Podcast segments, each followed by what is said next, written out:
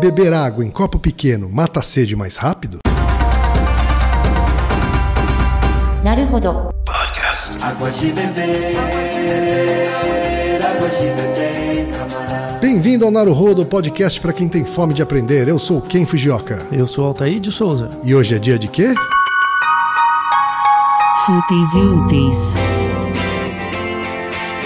E hoje, Altair, é dia de curiosidade novamente aqui no Naruhodo. Nossos ouvintes são muito curiosos. No caso, é uma ouvinte hoje, hein, Altair? É a Elza Kimura Grimshaw. Tem 52 anos e é professora em Maringá, Paraná. Um abraço para Maringá, minha terra natal. Aí, abraço. E a mensagem dela, Altair, na verdade, ela é quase oposta à pergunta que a gente abriu o programa. Uhum, é, Ela parte de uma outra premissa, de uma premissa quase inversa. sim. Olá, amigos do podcast Naruhodo. Tem uma pergunta que me atormenta, porque quando bebemos água em copinhos de café, não mata a sede, mesmo bebendo vários copinhos seguidos, e quando bebemos em copos grandes, sentimos a sede saciada. Altair, eu tenho uma experiência inversa. Uhum. Como é essa experiência? Eu treinei beisebol desde pequeno. E a gente tinha um limite de água para beber durante o treinamento. O treinador é Carrasco. O treinador Carrasco. Eu não acreditava nesse papo de hidratação, não. Mas na verdade ele tinha essa espécie de tortura psicológica de limitar o consumo de água para aumentar a nossa resistência. E ele dava muito pouca água, tá? Um ou dois dedos de água para a gente se hidratar. E por conta dessa quantidade muito pequena, a gente acaba bebendo essa água bem devagar. E mais do que isso, a gente tentava distribuir essa pouca quantidade de água que tinha pela boca toda, tá? tentando matar a sede, molhando as papilas gustativas dentro da boca, assim, levando a ferro e fogo a premissa de que o sistema digestivo ele começa na boca. tá? Então a gente tentava saborear toda aquela pouca quantidade de água na boca. A água tá? nunca foi tão gostosa. É, né? Exatamente. né? Mas a gente tentava manter a hidratação com pouca água. né? E a gente, para falar a verdade, a gente saciava a sede com pouca água, quase tanto quanto enchendo a lata de água, tá? Do que tomando um litro de água engolindo desesperadamente. Então é por isso que a gente reformulou essa pergunta e colocou desse jeito, né? Se beber água num copo pequeno, num copinho de café, se ele pode matar a sede mais rápido, né? Você tomar vários golinhos num copinho pequeno do que um golão num copo de meio litro. Faz sentido essa pergunta? O que, que a ciência pode fazer para nos ajudar a responder essa pergunta que tanto assola a humanidade e também assola a Elza Kimura? Obrigado, Elza, pela pergunta. É é uma pergunta muito legal, assim, e, e com certeza alguém, todo mundo já passou por experiências assim. Uma das coisas mais legais que a gente tem, né, a gente humano, assim, é a nossa percepção. A relação entre perceber e sentir, né, entre percepção e sensação. Só dando uma pequena definição, percepção é tudo aquilo que ativa os seus órgãos sensoriais. Tudo aquilo que você enxerga, que entra pelos seus olhos, que você toca, que você sente o cheiro, que você lambe, né, entre a, a gustação. Todas essas informações que entram para o seu aparato neural, né, são percepções. Sensação é a experiência que você cria disso. Por exemplo, quando eu passo a língua numa coisa, falo, ah, é doce. Esse é doce é uma sensação. Tá? Você consegue transformar essa sensação do seu corpo num nome, né? e esse nome é a, é a, é a sensação. Então, pelo seu corpo entra muito mais informações perceptuais do que sensações. A sensação é criada, é de dentro para fora.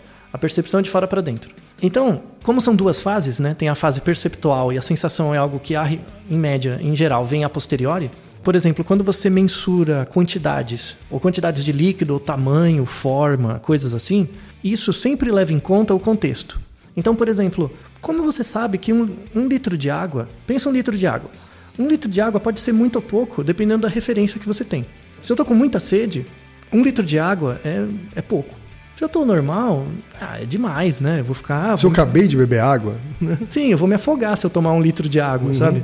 Então, como assim? É o mesmo volume de água. Dependendo do seu estado interno, essa água pode parecer muito pouco ou demais. Vou começar com um ponto da Elsa. Então, você tomar água em copinhos de café, né, pequenininhos, Vou até pedir para ela, se ela puder, como ela é professora lá em Maringá, vamos, vamos responder isso de um jeito científico, vamos fazer um experimento. Faça o seguinte: você não pode fazer isso porque você já vai estar viesado. Então pegue um confederado, pegue um, alguém para você engam- engambelar e fala o seguinte: ó, você tá com sede? Tô. Tem ali o filtro de água. Eu vou pedir para você fazer um, um pequeno experimento. Fala, ó, pega um copinho de água, enche o copo, bebe. Depois que você encher o copinho de água, enche outro e joga num copo. Então, por exemplo, se eu tomar cinco copinhos de água, eu vou colocar cinco copinhos de água num outro copo maior. Tá? Aí você separa o copo. E depois você pega uma outra pessoa, né? Ou a mesma pessoa num outro horário e dá um copo maior. E pede para ela tomar e também colocar os copos que ela tomou também dentro de, uma, de um outro copo d'água. Se você olhar o volume, por exemplo, ah, eu precisei tomar cinco copinhos de água, de café, né? De água. Se você olhar o volume de cinco copinhos de água, ele é menor do que o volume de três copinhos de 300 ml. Entendeu? Então, o que que parece? Parece que eu fiz muito esforço, né? Eu tenho um copinho pequeno, eu tenho que ficar tomando muitos copinhos, né? Então encho um, tomo, encho o outro, tomo. Então eu fiz muito esforço para saciar minha sede. Parece que eu tomei muita água. Só que na verdade, quando você separa isso no volume, Não é tanta não água é assim. tão grande. O volume não é tão grande. Tem um experimento, um artigo sensacional que saiu em 2005, numa Ah, você estava comentando comigo, é o, é o da sopa? É o o da experimento sopa. da sopa. É um artigo de uma revista sobre obesidade, né? É, para quem pesquisa obesidade, assim, né? Os nutricionistas, médicos, enfim, é, as pessoas es- estudam muito as propriedades nutricionais dos alimentos, né? Alimentos que engordam, não engordam, enfim. Mas elas não estudam tanto a ergonomia da alimentação, que é como a pessoa come, o que, que ela enxerga. E esse experimento que saiu numa revista de nutrição é sensacional. O cara pegou um grupo de pessoas, levou numa sala, essas pessoas estavam com fome, era hora do almoço, e ele ia dar a sopa. Então ele fez um- uma tigela de sopa, falou: ó, tá aqui à vontade, tome a sopa o quanto você quiser, né? E as pessoas tomavam a sopa. É Usando a pr- colher, obviamente. Usando a colher. Isso, esse era o primeiro grupo. O segundo grupo era a mesma coisa, ele dava a mesma instrução, a pessoa tomando a sopa. No entanto, ele fez uma manipulação na mesa. Tinha um caninho escondido que ficava no fundo do lugar que elas comiam, né? da- Do frasco ali. E esse caninho era imperceptível para as pessoas, ele ia adicionando sopa. Então a pessoa começava a comer, o nível da sopa né, no- no- na tigela diminuía um pouco, mas ele ia adicionando mais.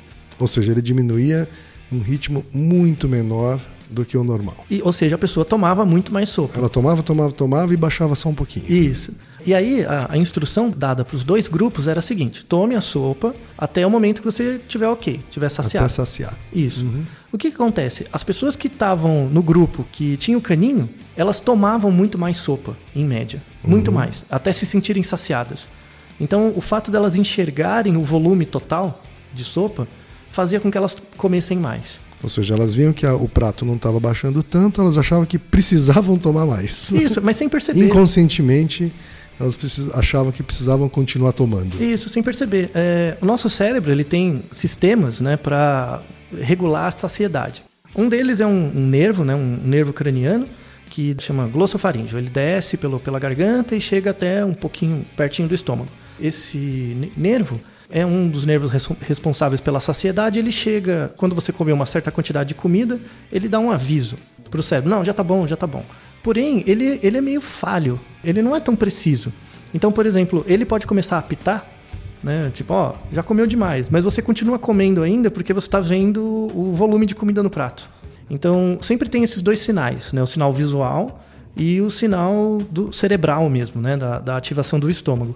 Uma coisa interessante disso é que, por exemplo, não sei se você já ouviu falar disso, quem? Pessoas que comem em pratos é, ovais.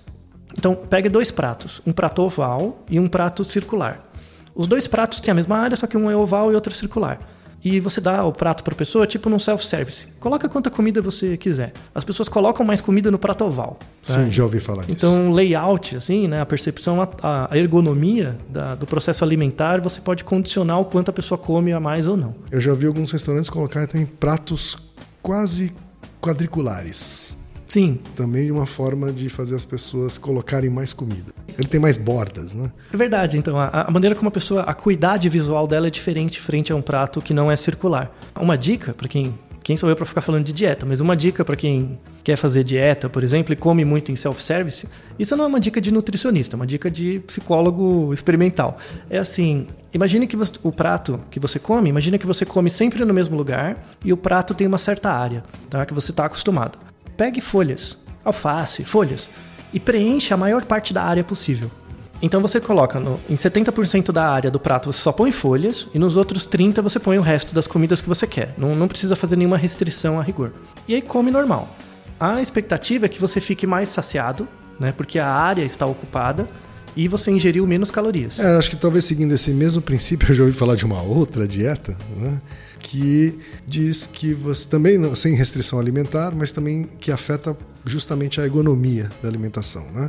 Que é simplesmente comer em pratos de sobremesa. Ah, sim. Comer em pratos menores. Sim. E uma versão mais radical ainda é usando talheres menores. Sim, é, o mesmo princípio. É o mesmo você princípio. diminuir a, a porção, né? E, mas dá a sensação de que você está comendo um prato cheio de alguma forma. É a mesma coisa que tomar água com copinhos de café. É isso daí. Olha só, a gente foi do copinho de café para tomar água da Elsa e chegamos até algumas técnicas de dieta. E como não ser enganado pelo self-service. né? É isso aí. E ser salvo pela ergonomia alimentar. Sim, uma área muito interessante de estudo, aliás, pouco feito no Brasil, infelizmente. E Naruhodo, ilustríssimo ouvinte. E lembre-se, aqui no Naruhodo, quem faz a pauta é você. Você discorda do que ouviu, tem alguma pergunta, quer compartilhar alguma curiosidade ou lançar algum desafio? Escreva pra gente. podcast.naruhodo.com.br Repetindo, Altaí. podcast.naruhodo.com.br Então até o próximo Naruhodo. Tchau! Domo arigato. なるほど。 Esse podcast é apresentado por b9.com.br.